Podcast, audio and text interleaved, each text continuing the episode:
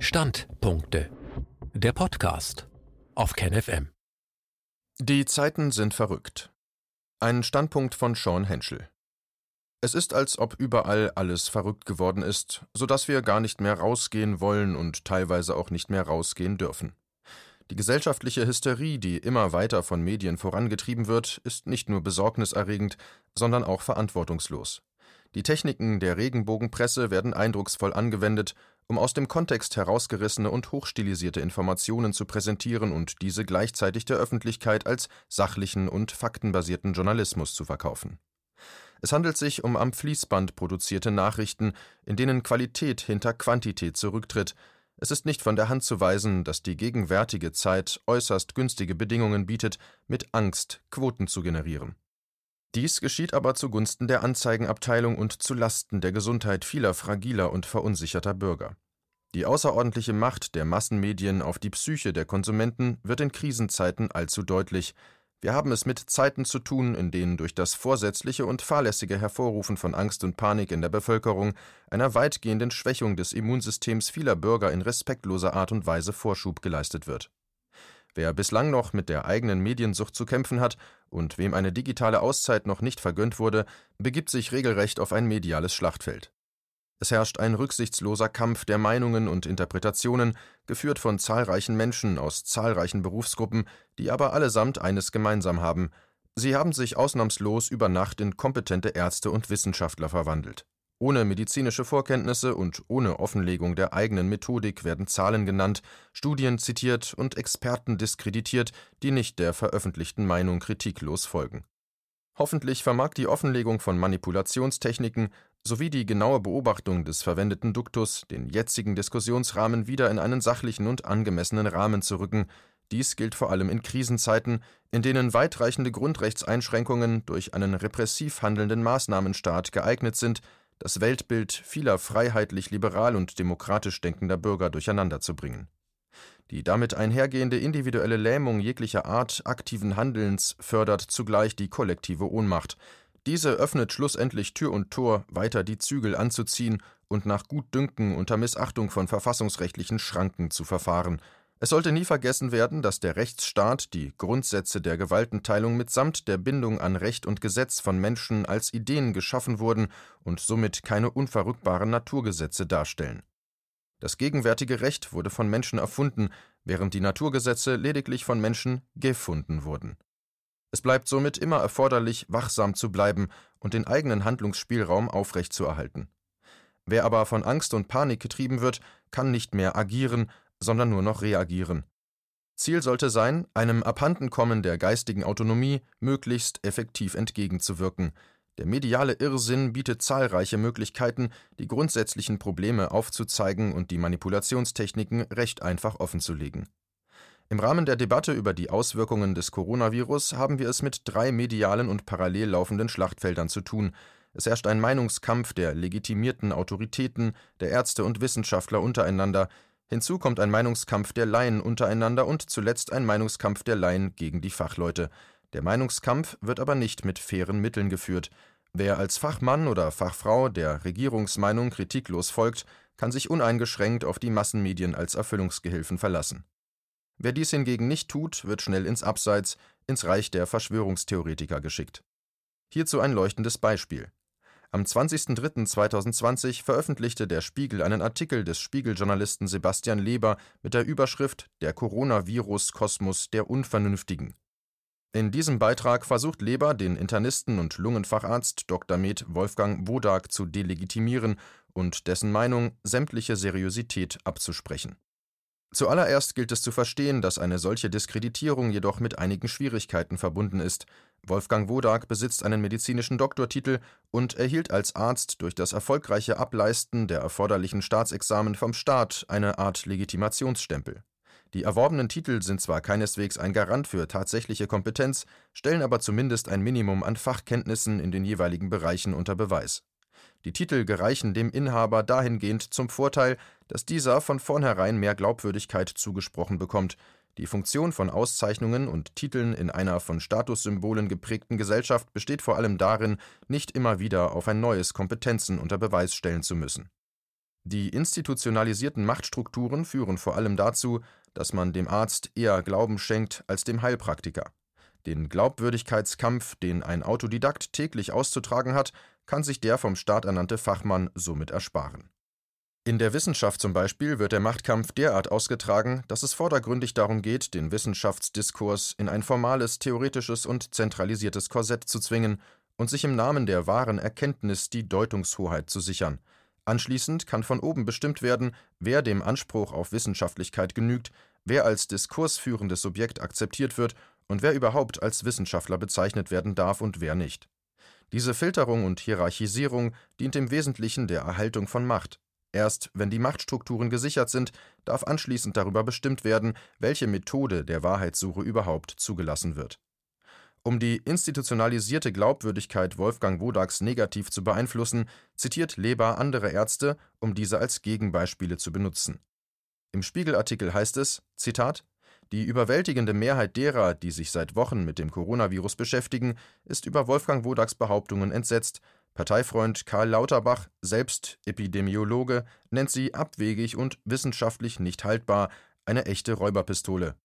Auch Christian Drosten, Chefvirologe der Charité, weist sie zurück. Zitat Ende. Leber spricht von einer überwältigenden Mehrheit. Vielleicht hätte eine überwiegende Mehrheit besser gepasst? Hier werden zwei Ärzte zitiert, ebenfalls mit einem Legitimationsstempel versehen, um die Aussagen von Wolfgang Wodak in seiner Gesamtheit als unhaltbar zu deklarieren. Diese überwältigende Mehrheit, von der hier gesprochen wird, wird keineswegs belegt. Ebenfalls wird hier offen gelassen, um welche überwältigende Mehrheit derer, die sich seit Wochen mit dem Coronavirus beschäftigen, es sich genau handeln soll. Ist von einer überwältigenden Mehrheit, die in der breiten Öffentlichkeit zu Wort kommt, die Rede, oder von einer überwältigenden Mehrheit der Fachleute in diesem Bereich? Ersteres mag auf den ersten Blick stimmen, aber verliert bei näherer Betrachtung schnell an Überzeugungskraft. Wenn beispielsweise sechs Wissenschaftler in den Massenmedien zu Wort kommen und die veröffentlichte Meinung mitbestimmen und von diesen sechs Wissenschaftlern vier über dieselben Punkte einig sind, kann man problemlos von einer überwältigenden Mehrheit sprechen.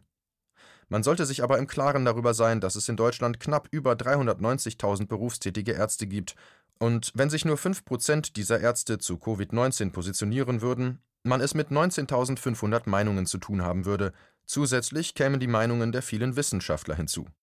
Es gibt jedoch keine verlässlichen Daten über jene Menschen, die sich überhaupt fachlich mit dem Coronavirus beschäftigen. Hier von überwältigender Mehrheit zu sprechen, ist erheblichen Bedenken ausgesetzt, zumal in diesem Kontext gerne die geringe Anzahl an Fachleuten herangezogen wird, die erstens in der breiten Öffentlichkeit auftreten und zweitens bei den Massenmedien zu Wort kommen. In der kurzen Passage geht es nicht darum, eine sachliche und sei es eine dialektische Auseinandersetzung mit der Meinung Wolfgang Wodaks zu führen, sondern eine unterbewusste und bewusste Ablehnungshaltung bei der Leserschaft entstehen zu lassen, um diese davon abzuhalten, nicht regierungskonforme Meinungen bei der eigenen Meinungsbildung berücksichtigen zu können. Im Spiegelartikel heißt es weiter: Zitat Zur Einordnung, wie ernst Wodaks Theorien zu nehmen sind, hilft womöglich ein Blick darauf, in welchem Umfeld er seine Meinungen verbreitet. Und diese Woche verbreitete Wodak seine Corona-Thesen in einem Interview mit Ken Jebsen. Auch dieser ist für krude Verschwörungstheorien bekannt, behauptete etwa öffentlich, Israel begehe seit 40 Jahren Völkermord. Ziel des jüdischen Staats sei nichts weniger als die Endlösung. Gegenüber Jebsen versicherte Wodak, es liege schlicht keine besondere Erkrankungswelle vor. Es ist so wie in jedem Jahr. 250.000 Menschen haben das Video bereits gesehen. Zitat Ende. Hier wird angenommen, dass die Form und Mittel der Verbreitung einer Meinung hilfreich sein kann, auf die Qualität der Inhalte zu schließen. Gewiss kann dies ein Indiz für die Seriosität einer Aussage sein, ändert jedoch nichts an der Tatsache, dass nur eine gründliche Auseinandersetzung mit dem Inhalt einer Meinung Gewähr bietet, über die Qualität zu urteilen. Zudem wird das Mittel der Kontaktschuld angewendet, um der eigenen Einschätzung Nachdruck zu verleihen.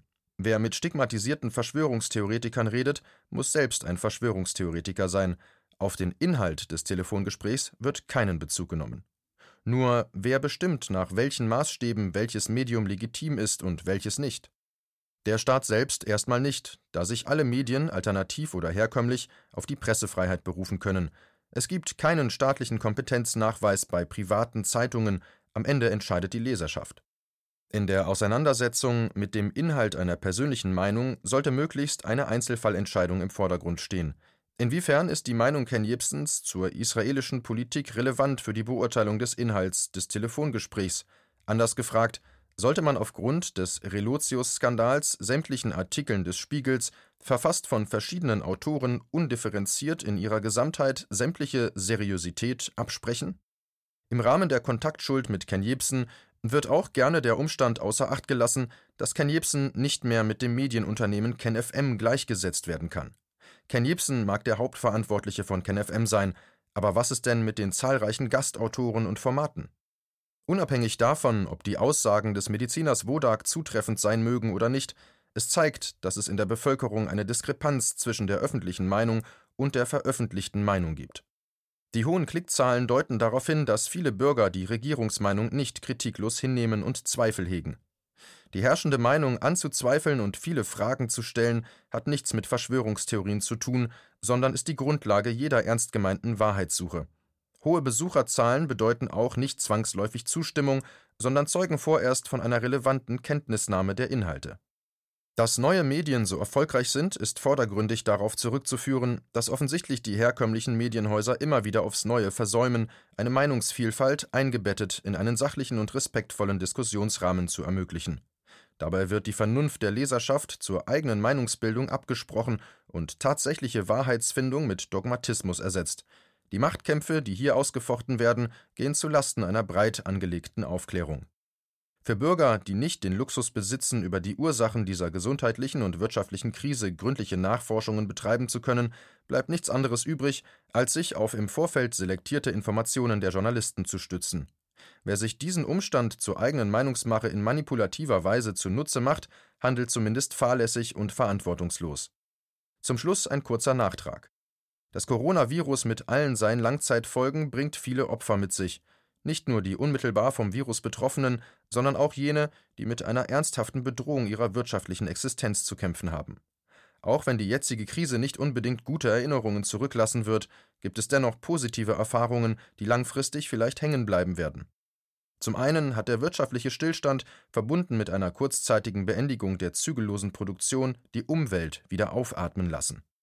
Binnen weniger Wochen hat sich die Luftqualität in den Ballungsgebieten Chinas erkennbar verbessert, in den Gewässern Venedigs ist wieder klares Wasser zu beobachten und die Fische werden wieder sichtbar und in sardischen Häfen tummeln sich wieder Delfine.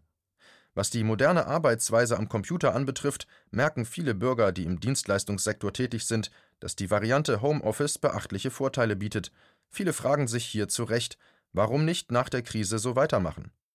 Die Etablierung von Telearbeit, Homeoffice und sei es nur zweimal die Woche würde den Straßenverkehr eindeutig entlasten und ein familienfreundliches Arbeitsklima ermöglichen.